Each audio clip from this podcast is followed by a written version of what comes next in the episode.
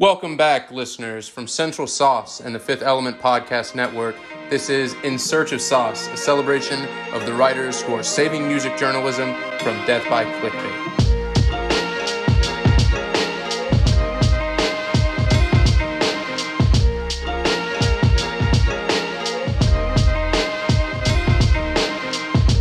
I am Brandon Hill. I'm the managing editor at Central Sauce. I have with me today Ryan, uh, writer at Central Sauce and Football Paradise, and Tyler, creator of the Season Sauce playlist and writer for Revolt's A to Z webcomic. How are you doing today, guys? Wonderful. I am alive. And that's that's where I'm at. What are we what have we been working on lately? What do we got to promote here? I know I think both you guys have some pretty cool stuff going on. Yeah, let Tyler go first because Tyler's got the coolest stuff going on. Yeah. It's it's it's cool. It's um um I've currently we've just now had two issues out, but I'm the new writer for the A to Z web series comic. It is a lifestyle comic um, that we've put on to, that we put on Revolt. You can find it on the Revolt Instagram page. Um, really just discussing life topics through millennial and Gen Z eyes and wonderful characters we've created. And also just um, you know, putting together the season sauce playlist, looking out for that. This Friday we have enough material to have a new uh, have a new one out. So yeah, guys, check it out. And what about yourself, Ryan? Uh, for me, keep an eye on a new series that uh, Mixmag have uh, coming out this week. It's based on South Asian artists, and they got a bunch of South Asian writers to write about South Asian artists. And I interviewed uh, Abi Nomad, who long-time Central Sauce fans, I guess, will uh, know about from SauceFest and just from content on the website. So yeah, look out for that and look out for uh, my interview with Adam Wright. He was an animator, he animates music videos. Um, the trigger for the conversation was his music video he made for Open Mike Eagles Idaho. And uh, yeah, that conversation was brilliant. If you're into animation, he get, he dropped so many gems just about, um, I guess, surrealism in animation and how he feels animation like its purpose. And yeah, it's it's a really great conversation. And uh, yeah, oh, I will like it. I did recently by uh, for Young Morpheus, uh, dress and Pink Siifu's uh, Georgette's Tea Room. Filled article, but uh, yeah, I really like that one. So yeah, check that one out too. What have you yeah, got love- going on, Brandon?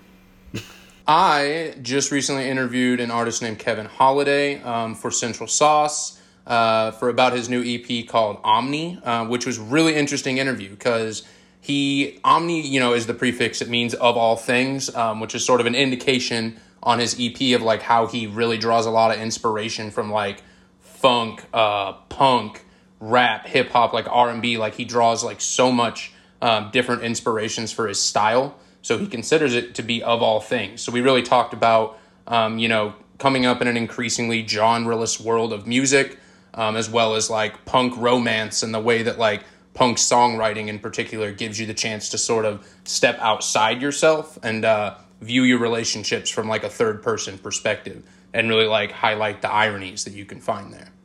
So normally on In Search of Sauce, this would be the part of the podcast uh, where we give you a little bit about what we've been listening to lately. But I'm just going to sum that up real quick for all three of us with Little Simz. Um, Sometimes I am introvert. Incredible album. Check it out. And on this episode in wait, particular, wait, wait, we are doing. Brandon. It's sometimes, sometimes I be introvert. Isn't that what I Isn't said?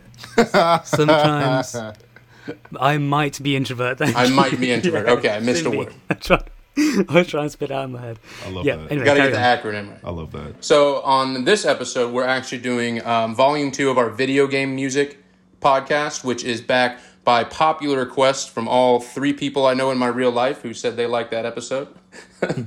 so we have some great pieces we're going to do on video game music journalism today. Um, we're starting with one in Mashable um, on how music shapes the way that we play video games. And then we're moving on to Ryan, who brought another video. Um, this one is the double edged nature of video game music on YouTube. And then we're ending with my piece, Soundscapes of the End, uh, which details uh, mainly Fallout New Vegas, but just in general, um, how the Fallout games sort of capture the, the silence and the sound of the apocalypse with music. So, why don't we go ahead and jump right in? Tyler. All right. Um, I had the I have our first article for the day for how music shapes the way we play video games by Kellen Beck. Um, I, I chose this this article because like for, for one, it's I've always been interesting like how how our how the music and video games can really up in our mood the whole entire day. Um, so something that Kellen Beck does, he goes to different composers of different uh, different series, um, Grant Kirkhope, Winifred Phillips, and just kind of like see and see how they compose music. Um, and something that I found that was a theme throughout all of them, and eventually he gets to, is the idea of creating moments, right? Um, st- and just moments that are standing above anything else, whether it's the actual design of the game, whether it's the visual, but how it can still all complement it. Um, and something I found a quote from Beck them um, Beck themselves as just simply, in order to create a moment, it has to stand out in terms of gameplay, story writing, and music. Not only does that mean that everything has to have elevated intensity in those moments, but the rest of the game has to facilitate that elevation. Um, and it made a lot of sense to me. Uh, it, it, real quick, what, what do you guys? What are some of your favorite moments in music? Um, in, in terms of like video games. Oh, the one that came to my mind so perfect was the end of Halo 3 or Halo Reach. I can't remember which particular Halo, but you like play through, of course, you have the big grand like finale that's like the end of like this whole run in the series of the games and then you get that play, played out by that Master Chief theme song and you see his helmet just like floating through space and that like that shit was impactful. It um reminds me specifically of like when Beck talked about the moment in um, Final Fantasy VII when yep. the chorus comes in against the final boss um, Sephiroth and how like impactful and emotional that moment is in sort of that like choir like choral music like that. What about you, Ryan? Um, I'm trying to think of something that I haven't said before or isn't based entirely on nostalgia. you can you can talk about Celeste. This this piece gets into detail on Celeste. Oh my god, I didn't I didn't even come to Celeste yet. So I I'm gonna say a couple couple moments. Um, the first one is um, just Mario Galaxy and just hearing an orchestrated score on a video game that just felt like huge. Just hearing strings and a full orchestra, and when it gets to Gusty Garden Galaxy, you just hear that beautiful track. It just like it it feels like a moment where like you felt like video games entered the new era, and that whole Wii, Xbox 360, PlayStation 3 era felt like such a new age for video games, with those companies really at the forefront. Um, another one was another Mario game, Mario 64, jumping into Bob-omb Battlefield for the first time, hearing the horns. It's just iconic. I think that's most nostalgia though. And the other one was um, Pokemon Emerald. Um, basically playing the whole game and then going back to Littleroot Town and just hearing how quaint the music is compared to like the just the ferociousness of the music you hear later on in the game and just how uh, how far the scope goes, going back to littleroot Town and hearing it all just quiet down again, being the Pokemon champion again. Yeah, that's a really cool moment I remember. Yeah, it's like a de-escalation of everything, right? Mm-hmm. It's it goes back to the point of saying, um, like from a quote from uh, Grant Kirkhope, it tells how you're supposed to feel, like whether it's scared, happy, sad, whatever it is. It's massively important. It's and that it's a simple quote, but it's but it get but it's true. Um, I, the moment for me is when I beat Mega Man Battle Network three for the first time again in like years. I got it again recently on my Game Boy. I borrowed my roommate's Game Boy Advance and played it all the way through. And that satisfaction of this hearing basically like Mega Man turns to Hub and Lan is having and they're having a family moment. That score beneath because it starts off with silence and then goes into like that music and I was like, man, my cl- am I crying in the club right now? Like, bro, this is crazy. Uh, scoring scoring mobile games has really advanced so much lately too. Like you know, mu- like music has always been a big component of um, console games, but like as we talked about on the last episode, how consoles for a long time were limited by like the physical structures um, mobile games were even more limited by the physical structures. So it's great to see, especially like now with things on the Switch, like it's great to see really awesome soundtracks get ported over to actual like full mobile games. Agreed, and, and I think it's something that's that's and you can probably this this might be different nowadays. I, I would love to see probably a updated version of that previous article that we had from last time that you're referencing. The fact that a lot of games are nowadays can be downloaded too, and how that changes that soundscape. Um, because they they can maybe put more data into it, they can maybe fit more things into it, but Hope, hopefully, we do get an updated version of that um, thing one day. Speak, uh, com- going back to the article, um, what was something that you guys really liked about it? For me, I'm always a big fan of a piece that can collate quotes from different sources and make the whole thing a really cohesive narrative, right? Mm-hmm. Um, the piece never feels like it's disjointed. Like it feels like um, both with his questioning and with the where the conversations tend to go, he cut the exactly perfect quotes to fit the narrative he was trying to tell. And I think it takes a lot of skill to pull that off. It's not easy to do. So you have like, um, like you said, from Grant um, Kirkhope, you get quotes about how music tells the player how to feel. And later on, you get this quote from Win- Winifred Phillips, who says, um, There is an inherent energy level and a visual kinetic rhythm to gameplay that, as a composer, I try to play, try to pay very close attention to if I'm doing my job correctly, my music is going to kind of jigsaw well into the overall visual rhythm of gameplay. Is going to feel like it really marries well to the energy level and promotes the player's immersion and involvement. And I think Beck uses these quotes really well to show video games as the subtle guide that isn't really trying to stand out, but it's only after you reflect on the experience when you realize how much of it contributed to your experience and he also managed to have some variation in the sense that each composer had to tackle something completely different, right? It was a completely different challenge for different composers, but he still managed to make the article cohesive and tell a narrative while being kind of diverse in the type of games that were showcased. So, like, you have a cartoonish platformer like Donkey Kong 64 or Eraser, and then compare it to a game like Celeste, which is like a platforming puzzle game, which is completely different energy and has a modern 8-bit aesthetic and like tying that balance is really difficult and i think lena raine is a legend for that. And yeah i, I think just really smart to get those different perspectives. What about you brandon? Yeah um, i like how you know in a piece like this where like you said it brings so many different interviews but at the same time like nobody felt like they were ever just repeating the same thing.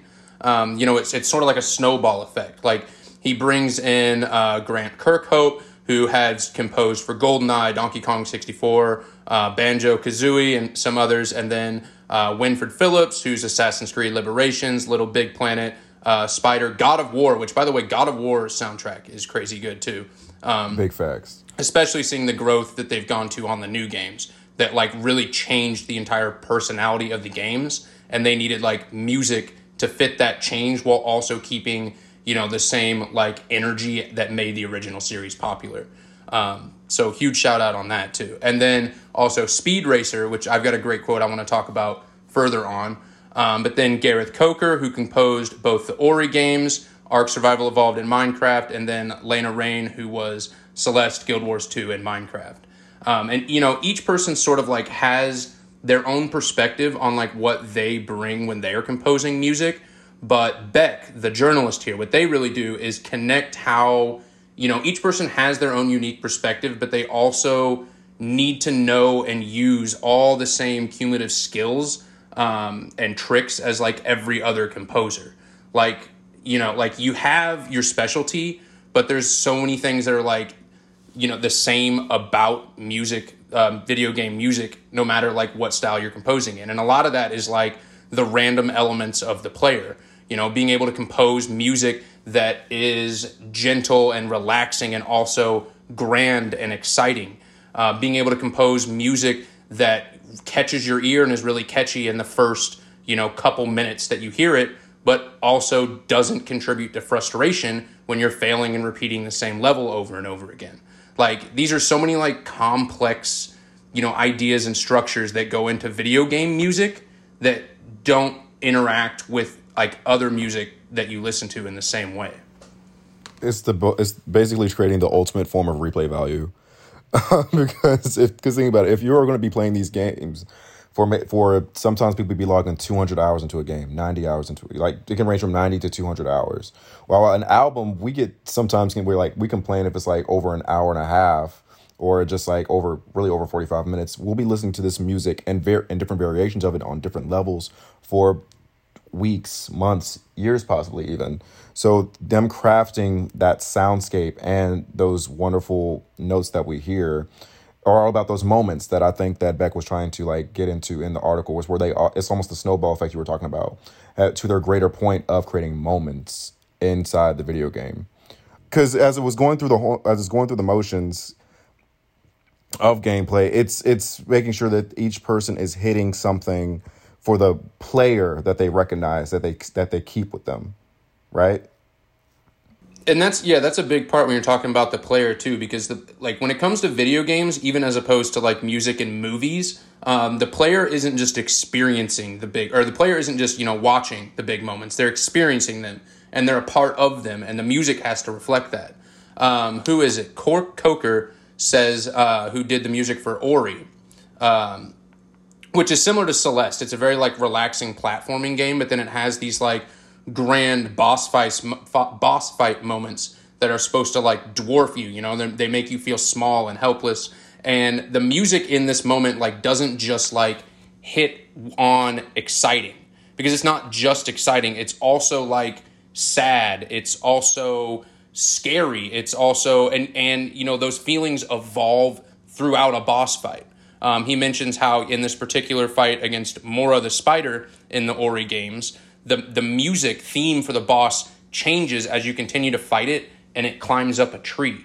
So you know, there's so many like different things that go into a moment that make it something that you experience and not just like watch on a predetermined, you know, set of music that hits at the time that it's supposed to hit.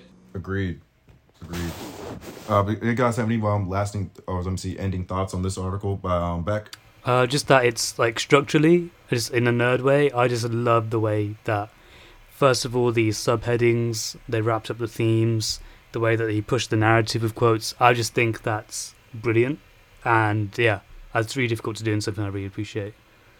All the little graphics me. are beautiful too. Oh, the and graphics like, are yeah. so yeah, good. Yeah, it was so dope. Like whoever did that, I, I, I, didn't I didn't see a credit for it. Maybe I just might have missed it. But like whoever did that, they killed that. They killed that. And the the placement too of even like the the YouTube videos that they embedded. Um, yeah. That one like demonstrate like here I just spoke to this person. Here's this example, this music I'm talking about, and here's how this example demonstrates exactly what we're talking about. Um, yeah, just very well placed and very well organized.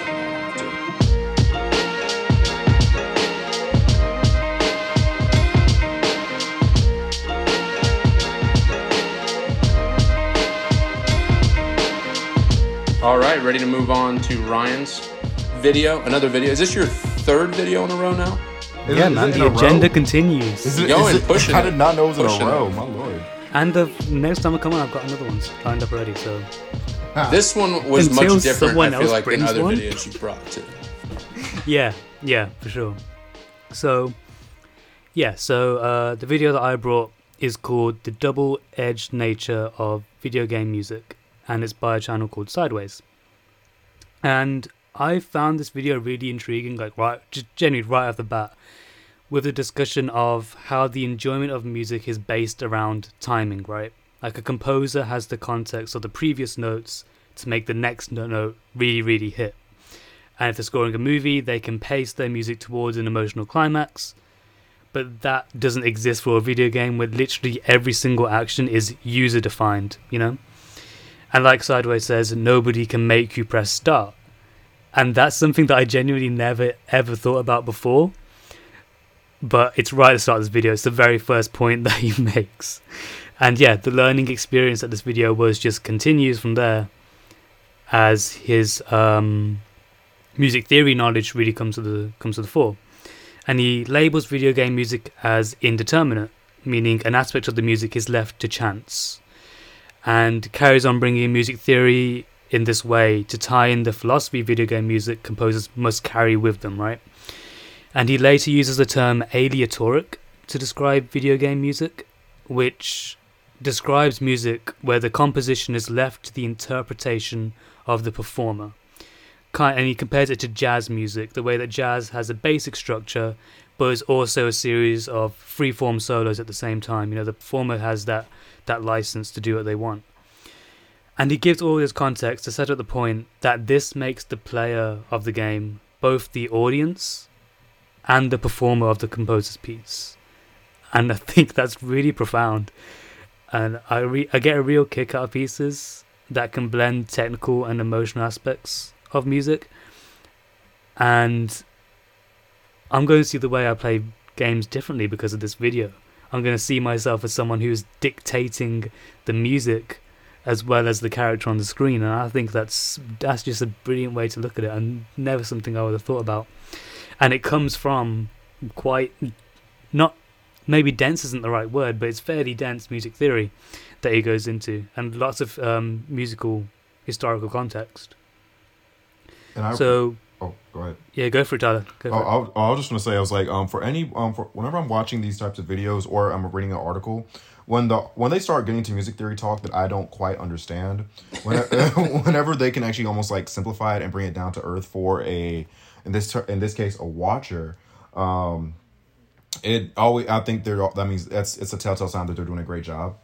Um, cause I was like, whenever music, That's where it's where the video component comes in really well. And it helps a where, lot. Well, a lot of these things translate better visually than they translate in text. Yeah, and I was like, oh, I don't feel stupid. I can actually follow what he's saying. Um, and I think that's a key talent that a lot of these that a lot of um, video essay people don't get credit for.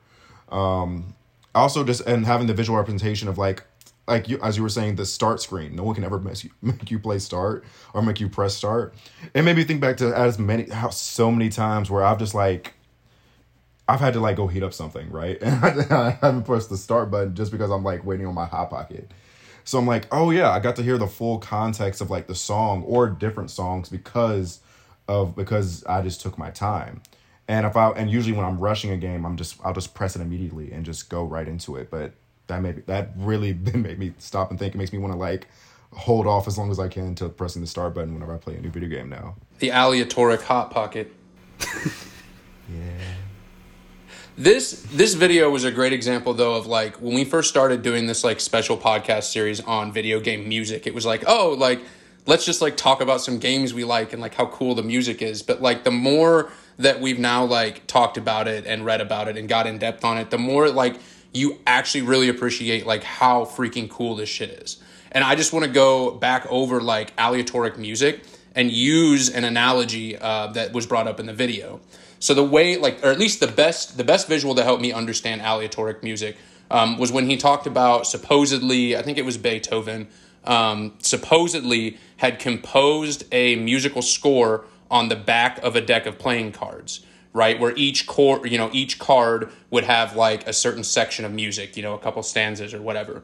That way, when you took the deck of cards and you shuffled them together and you just played the music in the order that it was presented to you on the cards, every single time you shuffle it, you're getting a new piece of music, right? And that it comes through the people or the person who's playing the music. Well, in this case, like as you bring this analogy out um, to the player in the video games, the player is literally playing the, the the shuffle of the cards as it's presented, right? The player, you are the chaotic element in the composition, and the actions that you take depend how the music is played. But the the composer on the, of the person who like composes the soundtracks for the video games, they don't have to just deal with a random assortment of cards, right? It's more calculated than that. The game and the composition actually runs an algorithm that can determine basically the order that the cards that the order the deck is arranged in based on what's happening. Um, one of the best examples is they talk about how um, in Super Mario or one of the Mario Nintendo games, when you hop on Yoshi, the soundtrack adds a drum beat to it, right? Uh, it's the same song, the same track, but it adds, when you get on Yoshi, it adds some percussion to the background, right? That is the game and the composer indicating that, like, okay, so now I'm riding around this little green dinosaur, I'm throwing eggs, I'm hopping around. How does that change the feeling that I want the music to give the player, right? It's it's kind of cool. It made me it made the the way they described it. It made me feel like I was the or I was the orchestra uh, I was the orchestrator. Like I was the guy conducting everything, and then like the composer is a larger orchestra at play. I was like, oh, it, it gets it makes the player feel like they're involved in the music making process to a certain degree, and bring that in, making the user a part of it. That's dope, and it's something I never thought of. Yeah, and it's crazy just how much of these decisions made in art just come down to immersion, right? All comes down to just like a subconscious, some kind of subconscious understanding of what's meant to be happening, how you're meant to be feeling, like we learned in the the last piece. It's all about ushering the player or the audience in a certain direction, and you know a lot of I'm going to talk about this later, but a lot of uh, people describe like try to really describe immersion in video games and like they try to say, oh, it makes you feel like this, but this video tells you all of that without needing to say it once, right? It never has to tell you. It makes you feel like you're on Yoshi. No, you, you just understand. And I think that's great. And I also love that you guys really attach to the analogies like I did. And I think that speaks to um, Sideways and their uh, music um, theory knowledge and their like music school background, as uh, they allude to in the video.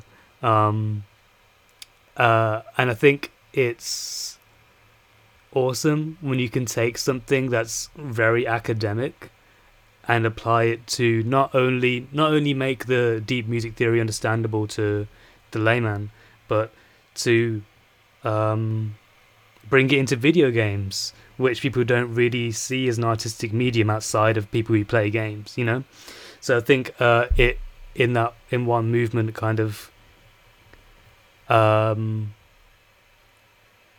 cuts out the elitism and you know um, what's the word I'm thinking of gives credence to video games as an art form.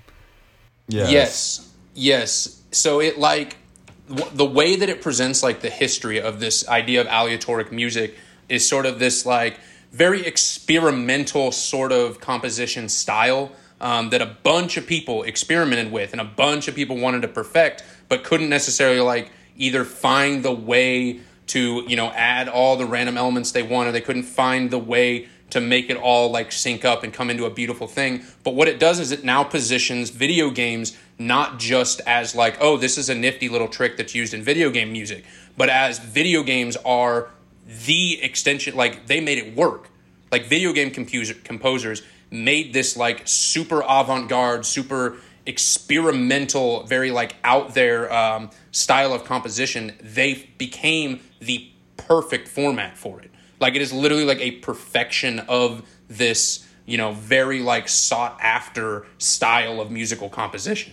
He, it's like he's giving you the why of the how from previous musicians, like how, uh, mm. how they got there and why it's being done, and without without even people even asking the question initially, because you because you're not even thinking about it from the first place. Because it's like once again, it's video game music, so people aren't thinking it in that highbrow way when in fact it's probably yeah. one of the most in way in, in in terms of music theory it's one of the most highbrow music you can kind of listen to without without even thinking about it yeah and even even on the immersion side like you know when we talk about video game music we're always talking about immersion. And it, it's funny because like before really studying like some of this video game music stuff i thought of immersion as like oh like i'm in the game like i feel like i am the character like you know i feel like this is a realistic world with a believable story but it adds like a whole nother layer to immersion. That immersion becomes you know not just a way to like see yourself in the game but a way to emotionally connect with the game as a piece of art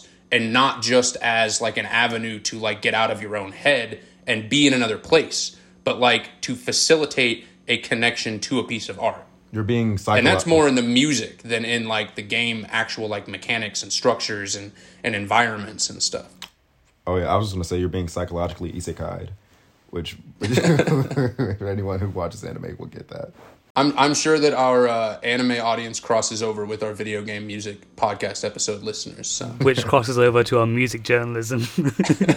It's all, Yeah, that's it's actually all true, too. connected. Yeah, that's it's all connected. it's all connected. But yeah, um, yeah. Just to round off this this video, um, uh, yeah, I just thought it was a, a brilliant and very short way to give a lot of depth to like something we do daily that we don't really think about much. Just play a game, throw something on. You don't really think about that deeply, and this adds just a whole layer of depth to it. And it's just talking about music. Like it's just the music part. There's so much more about video games when it comes to art styles and mechanics, all this kind of stuff.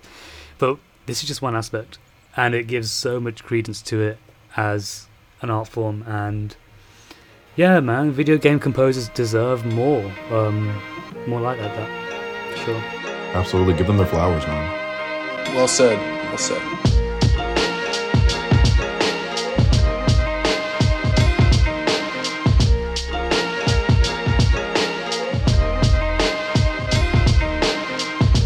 All right, the last piece we're going to discuss today is the one I brought.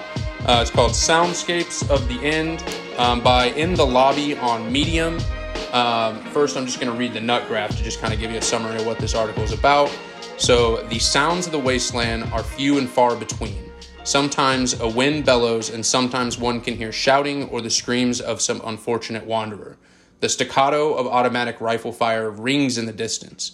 But what stands out the most is the vast silence of the end of it all. Like the flatness of the Mojave wasteland, the sounds of the land or lack thereof are drab, flat, and hardly anything at all. That is why the disc jockeys of Fallout's retro futuristic apocalypse are so special. So, just a bit of background here on Fallout to understand this setting. Um, the Fallout games deviate from the real world's history in the 1940s. And basically, what happens is at the end of World War II, instead of going into this like big, long, terrible Cold War with Russia where everyone like built up their nuclear arms, um, the superpowers decide to instead invest their uh, nuclear technology in, you know, energy resources. So Fallout World takes on this like very, very like optimistic um, future version of like how 1950s America envisioned the future. But the really funny part about that is when, you know, 1950s America envisioned this like beautiful, optimistic tech future, um, they weren't super concerned about fossil fuel resources, right? So this optimistic version of the future um, still ends in nuclear destruction in 2077 Hooray. uh, over depleting fossil fuel resources. So you get this like flash frozen version of this like optimistic 1950s future, but like destroyed and completely wiped out. So in a way, the setting almost reminds me of that Japanese city pop article where we discussed, you know, like a flash capturing a particular decade of optimism that then becomes distorted by the actual reality that it exists in. Uh, so this flash frozen history is where the disc jockeys of Fallout pull their records. So meshed within, you know, in the case of this article, the Wild West theme of Fallout New Vegas's Mojave Desert Wasteland in Nevada. So, you know, one of the coolest things is to think about like the the writer in this piece talks about the music not just as um, music that soundtracks the game, but within the context of like this is literally the end of the world. Everything is fucked. Everything is destroyed, and there is a disc jockey somewhere pulling a dusty ass country record and spinning it out on a radio that's just broadcasting into the abysmal wasteland and it like it added for me it added a new depth to think of the music as not just like you know songs to listen to while i'm playing the game but like the human aspect of like what is actually happening in that world with these tracks that are pulled from this like flash frozen optimistic future playing in a dusty wasteland. It was very visual very descriptive. I loved it and it's also goes down to the music selection too of like of the of this disc jockey.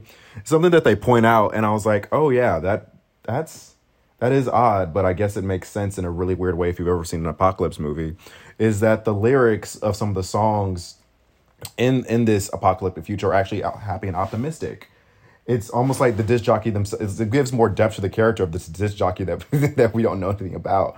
But like it's basically giving they're like hey this music is giving the people of this time hope even though it's like wastelands, cr- fucked up crap, and that's like all this other bad things that are happening. It's here's some optimism through uh, some strings of a country record that you guys can enjoy, and it, it's it, it's it it gave depth to a, an idea of this world that I didn't even think about, and I'm like, oh wow, even in this darkness, there's light.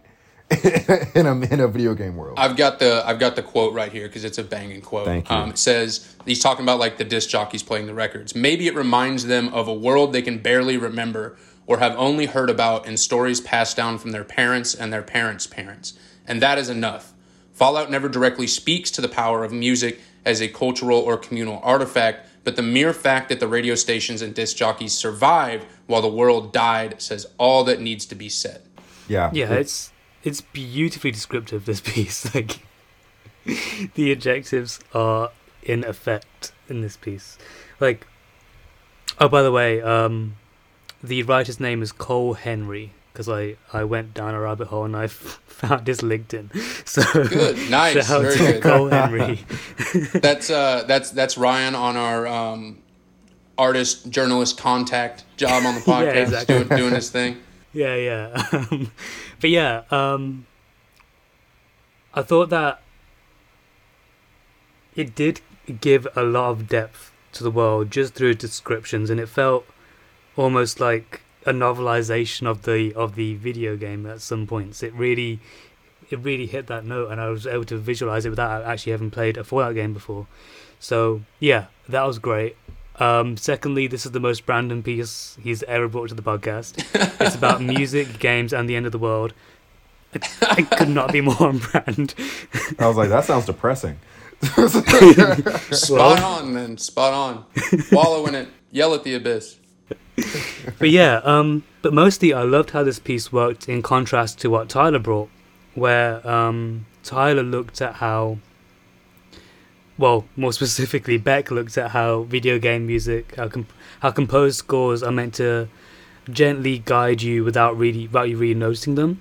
But the role of licensed music in video games is completely different, and it's a tool for world building rather than emotional guidance, as we heard before. Mm. Like, I love how here it's specifically supposed to be jarring and almost like a cruel reminder of how life was before the apocalypse hit.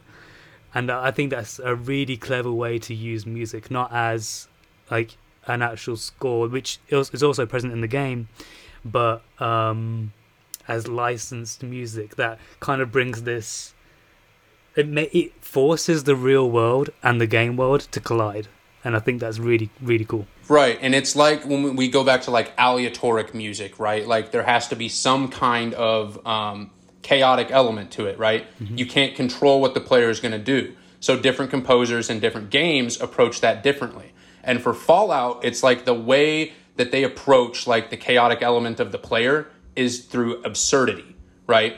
Like they don't try to make it sync up. They don't try to make it perfectly fitting so that you get moments where like it works in absurdity.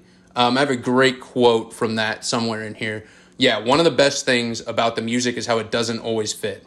The writer writes, You might be blasting away with a plasma rifle while Marty Robbins croons about six shooters, and it shouldn't work, but it just does. It feels right. It's almost, yeah, like the Fallout soundtrack's answer to aleatoric music is absurdity. Instead of syncing it, instead of making it perfect, instead of making it predictable, instead of making it run off these algorithms, we're just gonna like throw it at you, and how you receive it is, and how it plays out is again, like we talked about in that video, you composing this the score as the player. it describes a true method to madness in, in a way. Um, it's it, it, it, it makes sense in the fact that oh, it's it's once again some of these things are not, not supposed to be working, but it does anyway because like while you're shooting away at all these like terrible things, you're also getting some, like happy tunes, optim- optimism. It's and also Ryan. I like how you like really found the juxtaposition between those. I didn't even catch that until you said it. That was that was dope connection, man. Thank you. but um, no, there's something else that I wanted to talk about, which I kind of touched on earlier, uh, which is how how writers generally in music journalism talk about immersion, right? Like uh, like they're trying to convince you of it, you know. Do you remember that whole thing with the Spider-Man PS4 game, where every single publication published the exact line, "It makes you feel like Spider-Man." You know, every single person said that.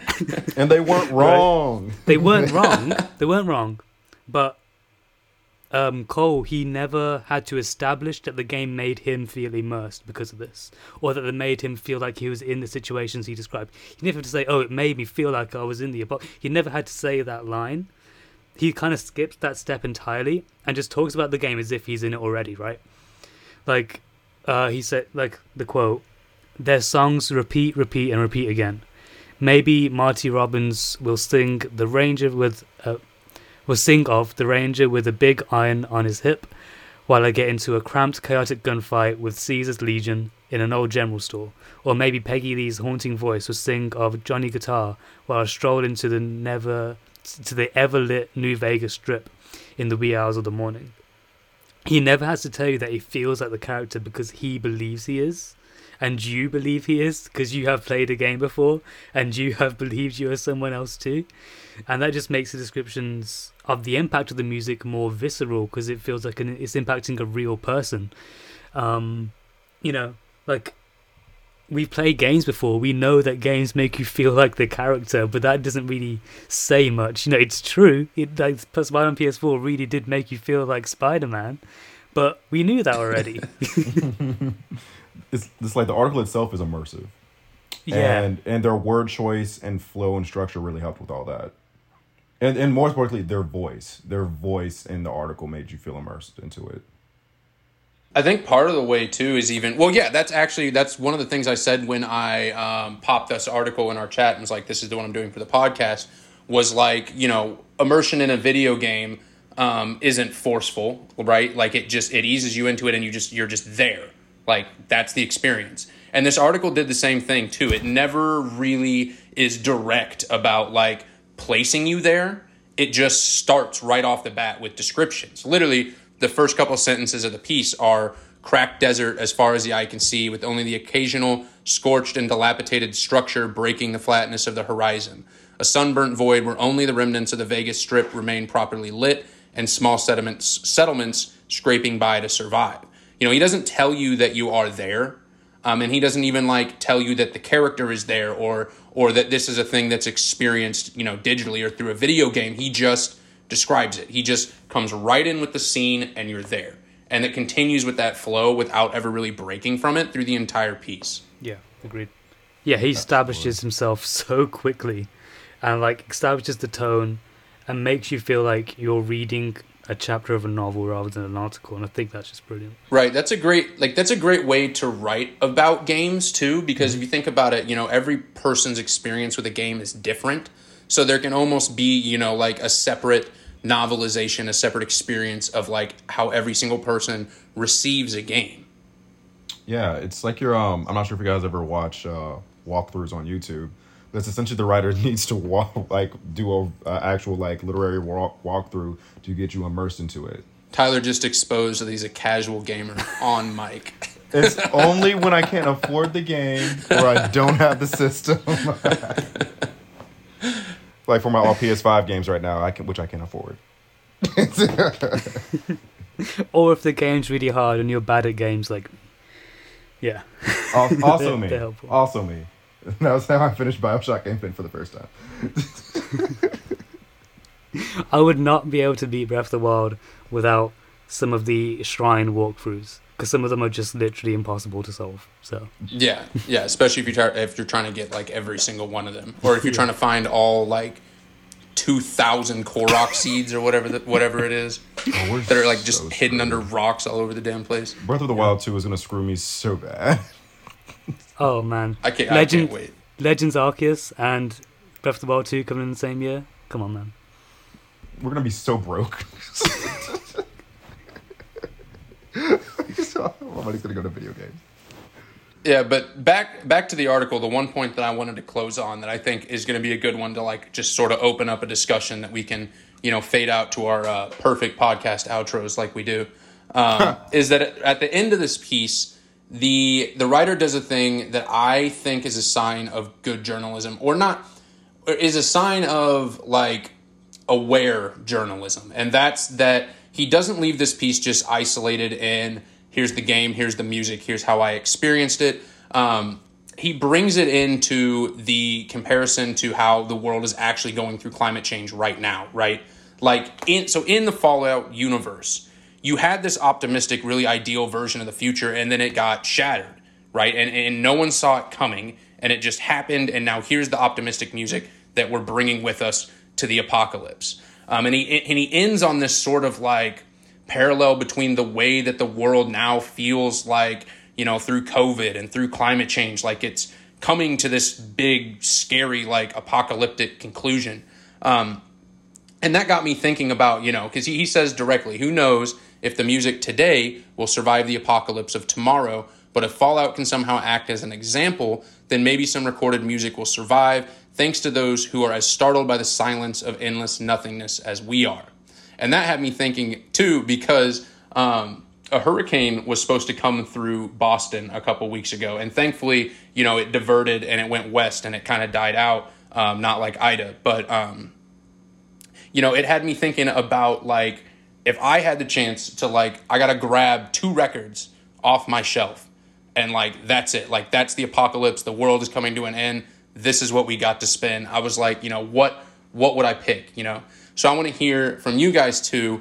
What is your apocalypse record? What is your end of the world spin? Uh, and if you want me to start, I think I've narrowed my choice down to great a Grateful Dead album. I don't know specifically which one, maybe even just like the best of the Grateful Dead album, but it sort of matches um, what the writer talked about in this piece about like the surrealness of the apocalypse you know, the fact that like the right apocalyptic music isn't some kind of like insane, chaotic, like heavy death metal. It's something that like sounds um, almost frivolous. It sounds almost uh, fun and entertaining, but then there's like a deeper surreal meaning behind the music. And I just think that like the Grateful Dead captures the shit out of that. I came up with mine as you were saying it, and it's and I just recently got it on vinyl too. Um, Blu & Exile, Below the Heavens. Wow, yeah. Uh, um, wow. I love that album a lot. It's actually one of the first, I guess you could say, like almost underground hip hop albums that I ever heard. And sometimes when I just need a reminder of just everyone has problems for a minute, I listen to that album um, Blue Collar Worker is is my joint. Um, and of course, like the uh, the two part outro, Below the Heavens, really just make gives me like a happy tear, um, come to my eye. It's like I'm. It's like I cry for a second, or I have a tear, and then I'm happy again. And I think if I had that, if I could save that record, it would probably be that. Oh, there'd be something. Uh, yeah. uh, okay, so for the listeners, um, Charlie read my mind because at the exact moment he pulled out his vinyl of uh, Be by Common, it was one of the ones I was considering. If you talk about hopeful ends, there's nothing more hopeful than the ending of Be. My yeah. God, nothing more hopeful than that. Um, that oh, it's unbelievable. If you're going by records I actually own, then it would have to be um, some rap songs. I know it's like kind of a cop out to just choose your favorite album, but I also think it's no, not at all. it's my favorite album, but also I think it, it works because as Tyler was saying, you know how Below the Heavens reminds them that everyone has problems. Um, on the album, Earl is going back and forth between like pure happiness and pure hope and elation and despair, and the album ends on a two track. On these two tracks, the first one called um, Peanut, where he's talking about the death of his father and his uncle and then the final track is called Riot, spelled with an exclamation mark. and it's just an instrumental that is so hopeful and upbeat and loud and yeah, I think those two tracks right at the end of the world, it just really fits. So yeah, that's that's what I'd choose. I thought Flamagra would be a good one too, mm. and I there definitely is a Flying Lotus Ooh. pick but I was trying to decide between You're Dead and Flamagra, but I went with Flamagra because of the way that Flamagra is about this like ever present like fire inferno, like literally this massive living sentient fire that's like burning around the society, but how everyone in the society like goes on like it's normal. And when it comes to like, you know, seeing the way we've handled climate change and the COVID pandemic, Um, there seems to be something very truthful to the idea that like the apocalyptic record um, could reflect the surrealness of like the world is ending, but people going on as long as possible, like just trying to hang, like just trying to be normal, like not actually addressing anything, solving it, even like preparing for the end of the world, but just like ignoring it. And, and I can I'm gonna say one more record. I, I know I know we have to like wrap up soon, but I'm just gonna say one more record. Um, it's the first CD I've ever received in life. It wasn't the first one I bought, but it was the first one I ever got from my dad. Uh, probably wouldn't expect this, but in my own words by Ne-Yo uh, would be one of the records I would save. Uh, it's the first album I've ever received, and it just always holds a special place in my heart. So yeah, it'll be that one. If I make it through the apocalypse, the wasteland's going to have a lot of Mac Miller to listen to. So, oh, my heart. all right, is is that a wrap? Anybody got a closing point? No, no, that's a wrap on the piece. Yeah. Listeners, thank you again for sticking with us through another episode of In Search of Sauce. Uh, this one was our second iteration of our special video game music. Uh, I want to give a big shout out to the journalists that we covered today. Um, just as a brief recap, How Music Shapes the Way We Play Video Games by Kellen Beck for Mashable. Ryan's video, The Double Edged Nature of Video Game Music on YouTube, uh, published by Sideways. And last but not least, my piece, uh, Soundscapes of the End, in on Medium um, by Ryan. You want to give the name again? Uh, Cole Henry. And the byline for that, if you want to find it online, is in the lobby. Um, as always, listeners, if you are a small time writer or if you're you know following someone else who's a small time writer, um, send us your stuff. Send us their stuff. We will check it out. We may feature it on the podcast. You know, we would love to continue broadening the horizons of the coverage that we do on this podcast. Yeah, thanks for listening, guys. See you next time.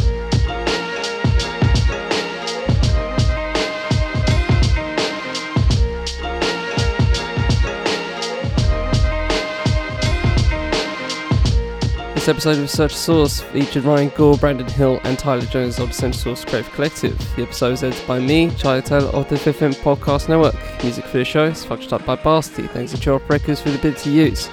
This has been a Central Sauce Fifth Element Podcast Network production. Links for Basti, Chirp Records, Central Sauce, Fifth Element, and content covered in the episode can all be found in the full show notes below. Thanks for listening. We hope to see you next time as we continue our search for Sauce.